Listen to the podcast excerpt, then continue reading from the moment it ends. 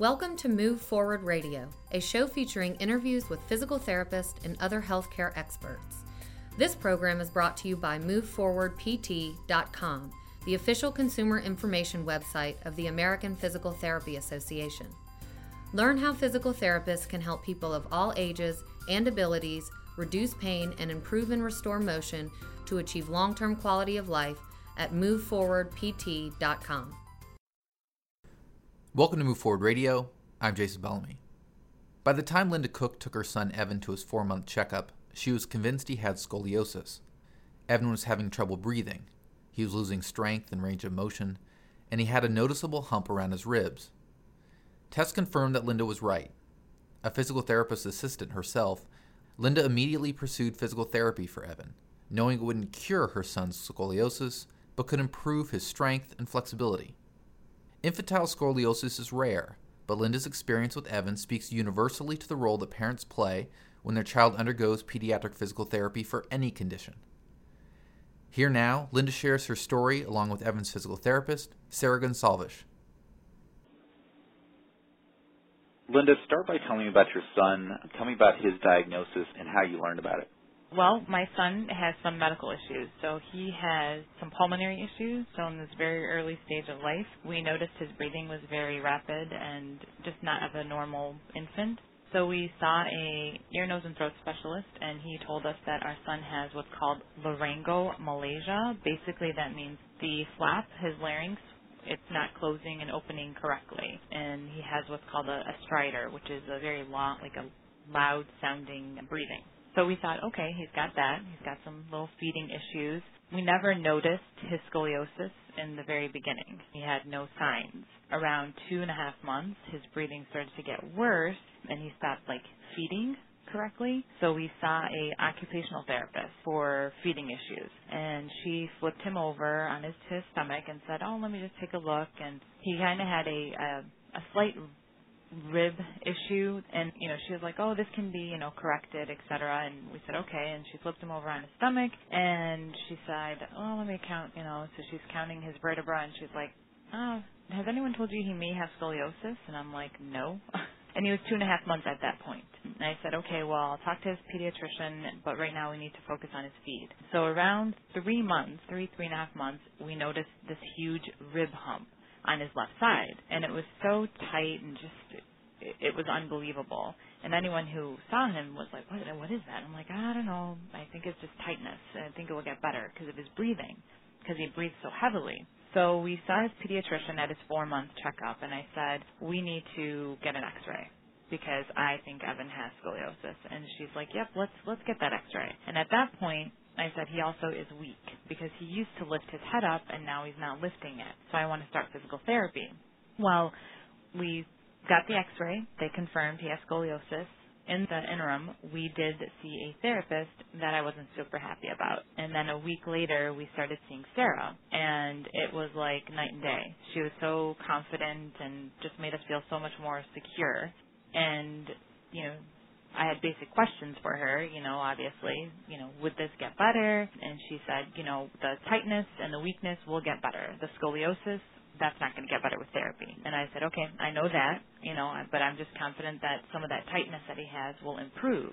And in the process of all this, I was looking up some outreach programs and whatnot, and there was one that came up. It was called infantilescoliosis.org, and Heather Hyatt Montoya is the founder of it, and it's a nonprofit organization, and she got us pretty much hooked up with all his orthopedic doctors that we see now. So from that point, that's where we're at now. So let's touch on that a little bit. What did you know about infantile scoliosis prior to this? What did scoliosis as a word mean to you in terms of what the impact would be on your son? Kind of what's that process been like? We knew nothing about infantile scoliosis. I mean, I knew about scoliosis. I didn't know that it could affect infants, to be quite honest. I didn't know that. I thought, oh, you know, adolescents or as an adult you can get it, but I, I never knew that an infant could get it. And you know, it impacted us a lot because our son had other medical issues that we were kind of dealing with and then we get this like, okay, what do we do now? And that's when I started doing all my research and found out the nonprofit organization and about what we can do to correct his scoliosis. And the only way to correct it in infancy to year two years of age was to get him into what's called Mehta casting. And Min Mehta was an orthopedic surgeon who developed the cast, and not every state has it. So we knew with therapy that would help him with his strength and his tightness, but we knew the only way to cure his scoliosis was to get him casted as soon as possible. So, Sarah, this is a good time to bring you in. How common is infantile scoliosis? And just a new treatment, what's the typical treatment approach for infants with scoliosis? So infantile scoliosis is actually really rare. Only about 1% of all of the idiopathic or no known cause types of scoliosis in children. So we know that curves, you know, that are greater than 25 to 30 degrees tend to just continue to worsen without any treatment. And so we know, of course, that we can make gains with just stretching and strengthening. And so that's what we just focused on from the beginning. A lot of the cases do resolve spontaneously. About 90% of them do, but Evan was in that 10% that even shortly after he was diagnosed just continued to worsen rapidly. So we knew we had to do something. We had to start something with him. And so, what do you do for infants? In other words, the infantile scoliosis may be rare, but are the basic principles of treating infantile scoliosis similar to what you do with an adolescent, with an adult? Um, it's absolutely the same as looked at through the musculoskeletal system. So, as a physical therapist, you go through the entire body and you just do a comprehensive evaluation of what's tight, what weak, what base you have to work with. And so, like Linda said earlier, Evan was holding his head up and then all of a sudden couldn't. So that's where it's a little bit different with infants, especially the small size. You you have to go through the whole body instead of you know just focusing maybe on one part at a time. And where you know you could tell the adolescent, okay, this is what we need to stretch and this is you know the exercise we're going to do. With infants, you sort of have to be a little bit more creative in the sense that they're going to want to play while you're trying to work. So it's a lot of positioning, it's a lot of gross motor skills, reaching, rolling, sitting, those types of things with infants versus the older children. Linda, from that standpoint, then how involved have you been in your son's therapy and in doing exercises at home? Because in that case, exercises is play, you know, trying to be functional. So, uh, how involved are you, and, and what's that daily regimen look like? I'm 100% involved. I am currently not working. Ever since my son was diagnosed with all these issues, I took a leave of absence from work. And whatever Sarah teaches me when she feels I'm ready for it, she'll say, "Okay, I need to do this at home." And this kid does get he gets no breaks. you know, we have a lot of play time, but at the same time a lot of play is work you know, I, I always tell Sarah, you know, you tell me what to do, I'm going to do it because I want my son to have the best outcome. And, you know, I'm a PTA myself and I tell patients, you know, I give you about 30%, 40% of my time. The rest is up to you. And with infants, they can't do it unless the parent does it. And so myself and my husband have been very involved. So you say never gets a break, but a lot of it is sort of playtime too. Take me through some of the things you do. So when Sarah teaches us in the very beginning, okay, rolling, we noticed that one he would roll better if we helped him with his arms. So when we would play, you know, I would do 10 rolls, getting him to roll to the left and then roll to the right. And I would help him kind of with the rolling and then we would do tummy time. And tummy time would not just be, okay, you know, let's play tummy time, it would be okay, reaching for objects with one arm and like lifting his head up. And I have my daughter, who's three years old, would help us too because she would get involved and you know she'd hand him things because he has a left-sided torticollis, so I would tell her all the time, okay, go to the left, you know, so he can look at you to the left, and we'd play with him to the left, and everything would be positioned to the left as much as we could with him. So a normal play for a baby, like with my three-year-old, I would just put her on the ground and let her play.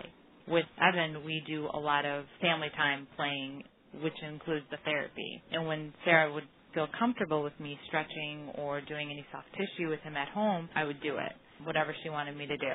And she would tell me, okay, this is how gentle you need to be, this is where we need to go. If she felt like I wasn't right to do it at home, she wouldn't let me do it. She would say, okay, we'll focus on that in, in clinic. And Sarah, is this as involved as you would expect most parents, or is this a special case because Linda is a physical therapist assistant?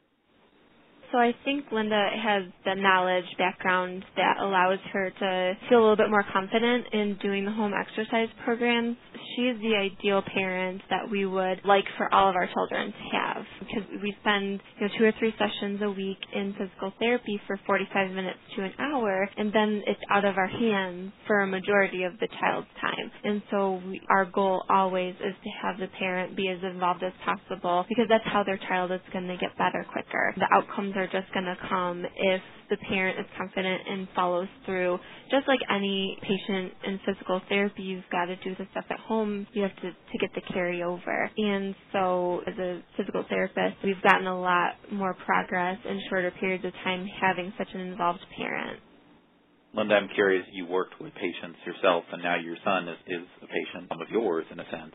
What's it like dealing with your son in this situation? What are the emotions for you? Again, you, you know what it's like to watch somebody go through trying to fight and get those gains and breakthroughs. But what's it like when it's your own son? It's hard. in the beginning, it was very, very hard because you don't want to hear them crying. You don't want to thinking, okay, am I hurting them? Am I doing the right thing? It, it, it was. It was very difficult in the beginning because it's the unknown. Because of all the other little issues Evan had, I was like, okay, are we doing too much? Is he getting too tired? Is always fearful, okay, is he not gaining the appropriate weight because we're working him out too much, or etc.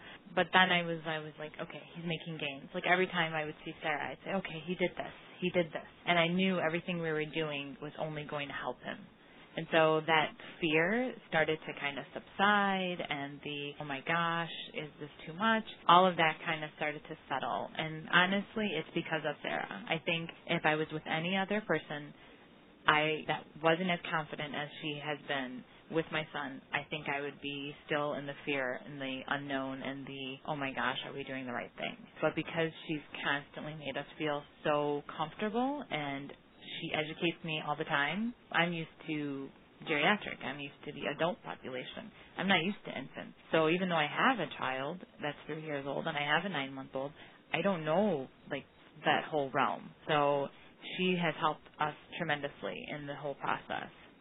I want to talk about that part of the process from PTs dealing with parents in a second, but before we get to that, tell me about the gains that your son has been having. What couldn't he do? What can he do now? What progress has there been? Well, he couldn't hold his head up uh, when he was in, on his stomach, and he holds his head up for 10, 15 minutes at a time, and he can roll.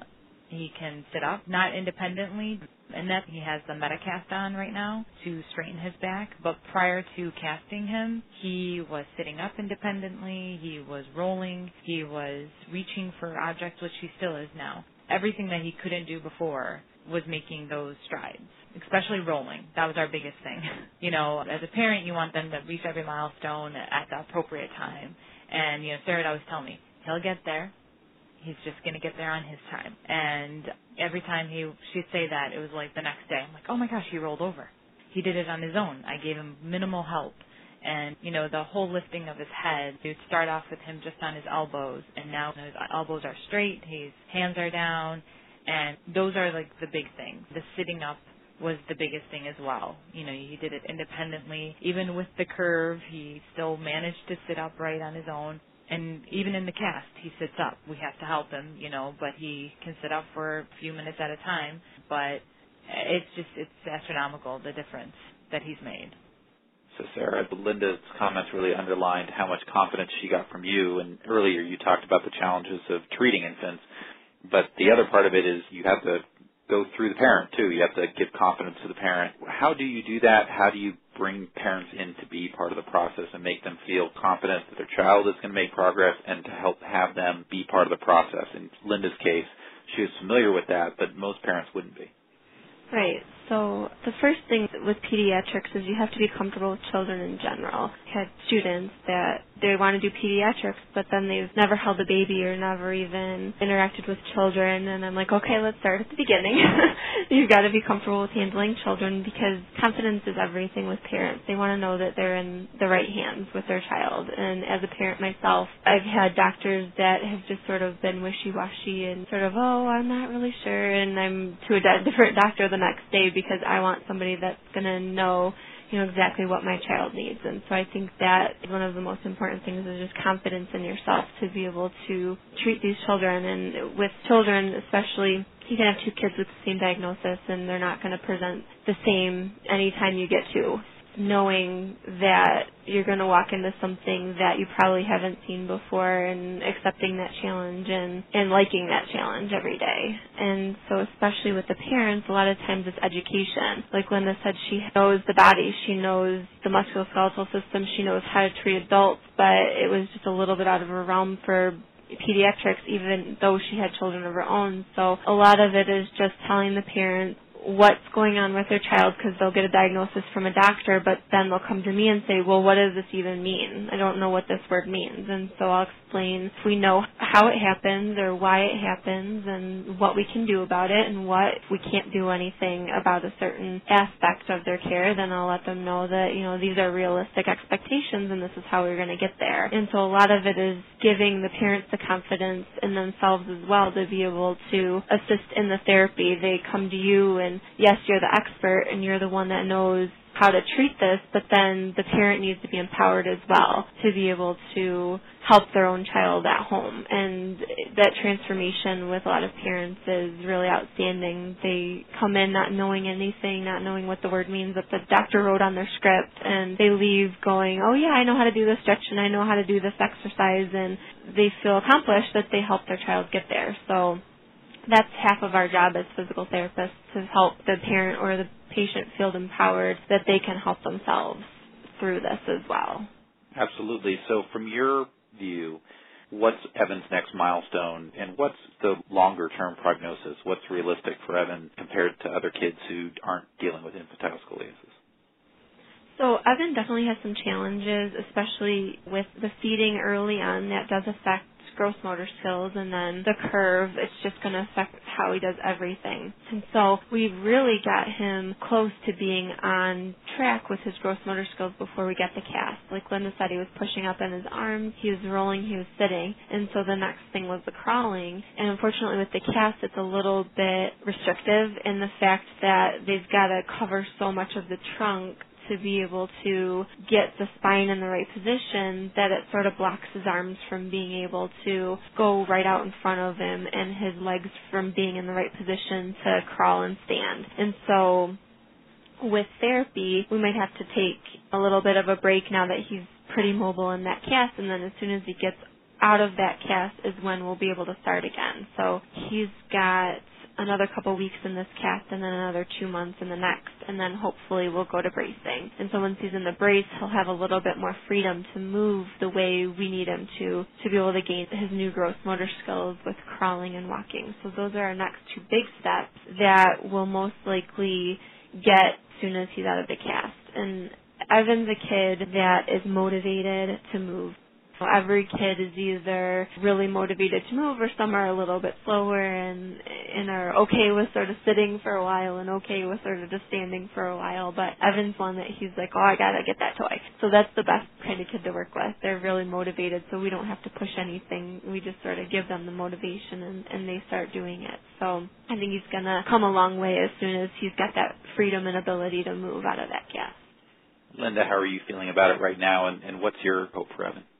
Oh, my son has made such gains, and you know, when the word scoliosis was presented to my husband and I, it was like, oh my gosh. And then when we started doing our research and we started, you know, talking to other families that have kids with scoliosis and seeing them get casted with the Mehta casting and seeing their progress, I'm extremely hopeful. And his orthopedic in Cincinnati basically told us if we can get him straight in the cast again, we hopefully will brace him, and then hopefully that will maintain the curve and the rotation that Evan has, and his spine will stay straight. I mean, that's our hopes and our gains. I mean, no one knows, you know, what the spine wants to do, and we're just so thankful that there is something out there for kids, and early intervention is the biggest thing. I think a lot of people don't know about scoliosis, and I think they don't know anything about infantile scoliosis. And what I would say to parents out there is look up infantilescoliosis.org and do your homework about what you can do for your child. And, you know, we didn't know anything about casting and that it could be an option. But Mehta casting is what is going to elongate and derotate my son's spine. And so that is the goal right now is to get it straight. Beyond the Mehta casting, what's the most important thing you learned from other parents from going through this experience or, or maybe from watching him and going through physical therapy and, and helping him with that? What couple other things that stand out that you took away that you would now tell the parents in, in a similar situation to what you were in a few months ago? That my son is my hero because he does things where adults we would be so mad if we were going through what he had to go through and still going through. But he puts a smile on his face and he's like, okay, what's the next step? What do you want me to do now? And to just kind of take a breath, you know, take a deep breath and realize that you have to move forward. I could have stuck in that dark place in the beginning and just said why, why, why, but I'm not that type of person. I move forward and figure out what we can do for our son and talking to other families that have gone through it and their kids have straight spines and their kids are playing basketball and baseball and doing amazing things. And then there are those parents who the curve and the rotation in the, their child's spine was so severe that the, the casting will hold them you know, until they're a little bit older, until they need surgery. But I'm a big advocate for physical therapy, not just because I am a PTA, but it's shown me that Evan was so weak when we began this journey and he's gotten so much stronger due to physical therapy and I, I don't know if me doing it at home by myself would have done anything. I don't know because I mean obviously I took a different route but I think PT for any type of weakness or tightness is helpful. Well, certainly wish the very best of luck to you and to Evan. Linda Cook, thank you so much. Sarah Gonsalves, thank you so much. Thank you. Thank you. Thank you for listening to Move Forward Radio. Insight from our guest is for informational purposes only and should not be used as a substitute for individual treatment by a medical professional. Learn more about how a physical therapist can help you and find a physical therapist in your area at moveforwardpt.com. For an archive of past episodes, visit moveforwardpt.com slash radio.